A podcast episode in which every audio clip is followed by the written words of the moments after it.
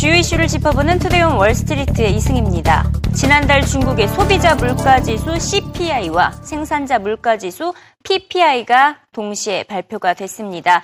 수치부터 살펴보도록 하겠습니다. 소비자 물가 지수는 2%를 기록했습니다. 시장 전망치를 상회했고 이 목표치 3%보다는 낮지만 올 들어 가장 큰 상승폭을 기록했습니다. 무엇보다 돼지고기와 채소 가격이 많이 올랐기 때문에 소비자 물가가 올랐다라는 분석입니다. 반면 생산자 물가 PPI 는 5.9% 하락했습니다. 2009년 이후 최저치인데요. 실물 경기 부진으로 제조업체 전반적인 수요가 줄었기 때문입니다. 소비자 물가는 오르고 생산자 물가는 떨어졌다라는 것은 중국 기업들의 수익성은 악화될 수 있는데 인건비는 올려줘야 한다라는 의미로 해석할 수가 있습니다. 특히 생산자 물가는 제조업 경기를 반영하는데 42개월 연속 마이너스를 기록하고 있기 때문에 소비자 물가가 올랐음에도 불구하고 디플레이션 위기감이 커지고 있습니다. 원자재 가격은 계속 떨어지고 있고 최근 중국의 제조업 경기는 3년 만에 최저로 떨어졌기 때문에 한동안 생산자 물가 지수는 계속해서 하락할 것으로 보입니다. 이에 따라 시장에서는 중국 정부가 소비자 물가가 올랐음에도 제조업 경기를 살려내기 위해서는 지준율 인하와 같은 추가 부양책을 내놓을 수밖에 없다고 분석하고 있는데요. 공매도 전문가 짐 체노스는 매우 부정적인 진단을 내놓았습니다.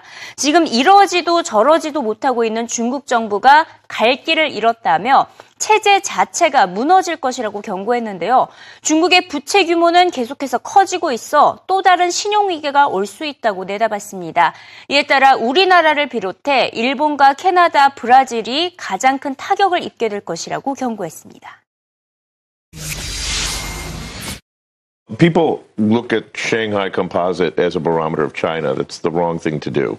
Um, and I think that, that anybody that, that's trying to, to figure out the ups and downs of the Chinese economy is, is looking at the wrong thing if they're looking at the stock market.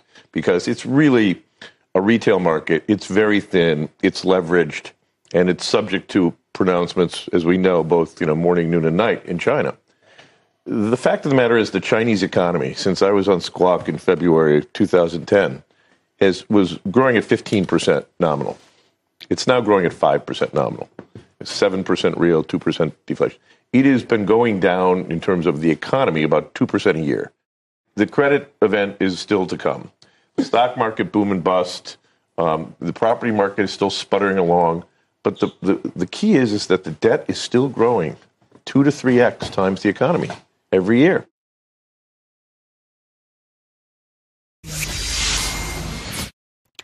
이처럼 두 지표가 엇갈리게 나오면서 경기부양 기조에 있는 중국 당국이 더 딜레마에 빠졌습니다. 앞서 수출 증진을 원했다가 자금 유출만 커졌던 사건이 있었죠. 이 같은 딜레마에 이어서 소비자 물가에 생산자 물가까지 엇갈리게 된 것입니다. 지표가 발표된 이후에 위안화는 달러화 대비 1% 넘게 급격히 상승을 했습니다. 인민은행이 달러화를 팔고 위안화를 사고 있다, 시장 개입에 나섰다라는 의혹만 커지고 있는데요. 이럼에도 불구하고 현재 중국 지도자들은 위안화 가치도 안정적일 것이라고 주장하고 있습니다. 리커창 총리 역시 위안화 환율이 안정적이라고 말했는데요. 현재 중국 다렌에서는 하계 다보스 포럼이 열리고 있습니다.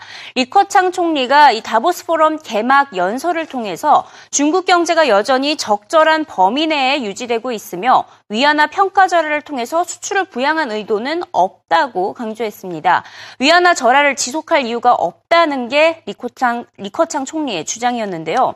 올해 1월에 열렸던 동계 다보스 포럼에서도 중국 경제 성장이 하락 압력을 받고 있지만 위기는 오지 않을 것이라고 말한 데 있어서 어, 이에 더해서 또 이번에는 중국 경제 경착륙에 직면하지 않을 것이라고 재차 강조하고 있었습니다.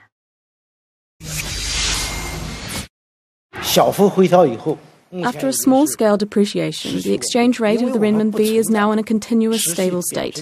There is no basis for us to continuously devalue the renminbi. The economy of China is operating within a reasonable range.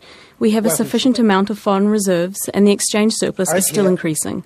All this shows that the renminbi will be kept in a balanced and stable state and within a reasonable range.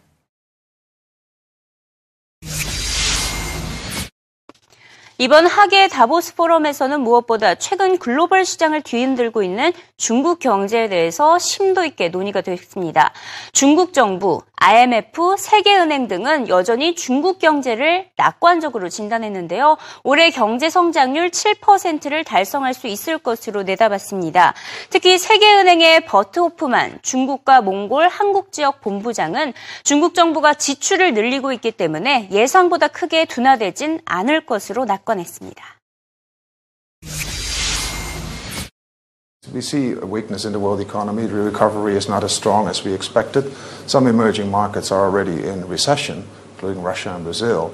Uh, so things are fragile. As for China, uh, China doesn't have an awful lot of exposure uh, uh in, in, international debt, and so a lift-off won't affect them too much. But of course, we've seen some other weaknesses, including in exports that Kaushik was also referring to. There is a, there is a white lining in the cloud of exports, though. The numbers came in overnight and they still show a decline, but actually the decline is becoming less. So and if you look at it sequentially, you see already a recovery in exports going on. So, so for China, uh, things are, are, are, looking up on the export side, as well as on uh, the government's uh, spending side. Uh, Lo Jiwei at the G20 mentioned that you know, they're, really, they're really pushing quite hard, uh, growth of 10% in, in, uh, in uh, government spending, and that adds to China's growth. So they're still looking at about 7% growth this year. 하지만 시장 참여자들은 중국 경제에 대한 불안감을 떨쳐내지 못하고 있습니다. 글로벌 CFO들의 절반 이상이 중국발 악재를 가장 우려하고 있고요. 중국 내부적으로도 고용은 제대로 이루어지지 않고 있습니다. 앞서 살펴봤듯이 소비자 물가 상승률은 오르면서 임금 인상 압력이 커지고 있습니다. 하지만 막상 채용을 하려는 중국 기업들은 감소하고 있는데요. 올해 4분기에 신규 채용을 하겠다는 중국 기업들이 크게 감소하며 지난 2009년 수준을 나타냈습니다. 지역별로 살펴보면 베이징의 경우에는 7%에 불과했고요. 상하이가 3%, 광저우가 6%로 일제히 한 자릿대 수를 기록하고 있습니다. 이번 조사를 실시한 맨파워 그룹의 조나스 프라이싱 CEO를 통해서 현재 중국 고용 시장 현황을 알아보겠습니다. And this Chinese uh, report is part of a global report where every quarter we ask employers all over the world and 4,000 employers in China what their hiring intentions are for the coming quarter. And what we've seen for the Chinese labor market is that the 4,000 employers that we've asked are clearly holding back in terms of their aspirations, their thinking on how they will increase their workforces. In fact, the measurement that we have is similar to measurements that we had in 2009. So significant slowdown in terms of employers' intentions to hire in China.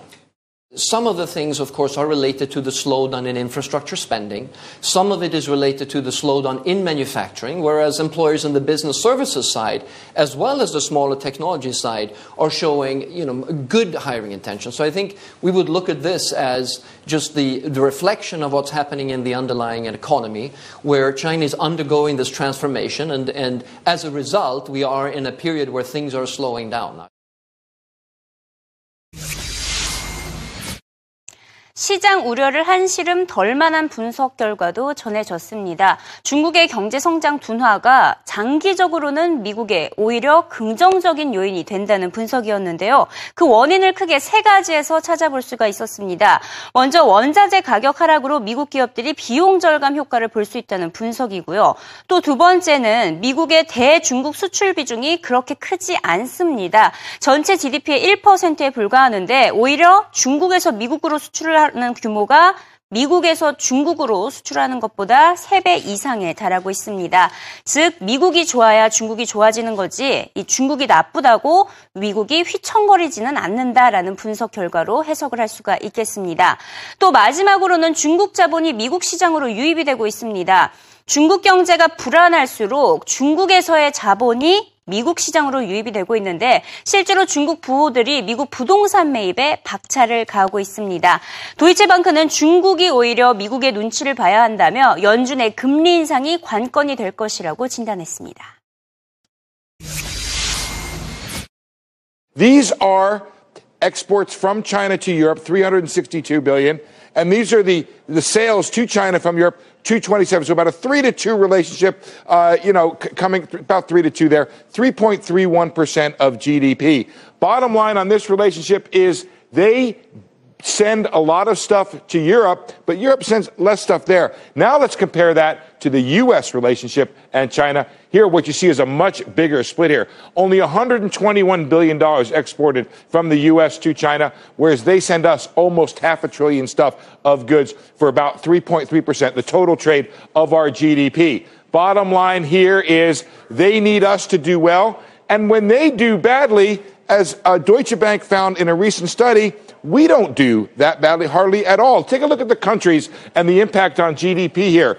What you find here is a lot of your commodity exporters. What they did is modeled in a pretty severe Chinese slowdown. Arg- Argentina, Russia, and then Asian uh, countries, Brazil, and then Japan, and then Germany and France do, do worse than the U.S. right here the last of the major countries in terms of the impact or the GDP loss from a China slowdown. Remember, I said when they do badly, we do well? Well, check out what happens. This is a study that came out yesterday from the Kansas City Fed of foreign investment in the U.S. by their source. Major spike in Chinese investment in the U.S. as that economy has slowed. They've been sending us billions and billions of dollars three standard deviations from normal Chinese investment. So, Sarah, I think people need to put this in context that it's really the U.S. ultimately that determines Chinese outcomes, not the other way around.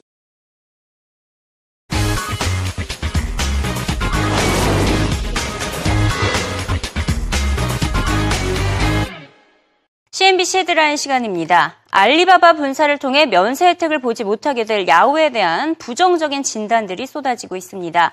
야후의 핵심 사업 가치가 전혀 없다, 0달러다라는 분석까지 나왔는데요. 파이퍼 제프리 기관은 알리바바와 야후 재팬에 대한 지분의 38%의 세금을 각각 부과하게 된다면 결국 야후에게 남게 되는 것은 전혀 없을 것이라고 설명했습니다. 이에 따라 야후의 목표가를 54달러에서 32달러로 하향 조정했습니다. 야후의 주가는 오늘 장에서도 1% 넘게 빠지면서 31달러 선에서 마감했습니다. 다우 지수의 변동성이 역대 최대에 달하고 있는 것으로 나타났습니다. 지금까지 하루 평균 150포인트 정도 움직임을 보여왔었는데요. 최근에는 하루 평균 변동폭이 400포인트, 3.5%에 달하고 있습니다. 7월 말에는 무려 20번의 등락을 거듭하고 있는데요. 이에 따라서 전례 없던 최대 변동 장세가 나타나고 있다고 CNBC는 전했습니다.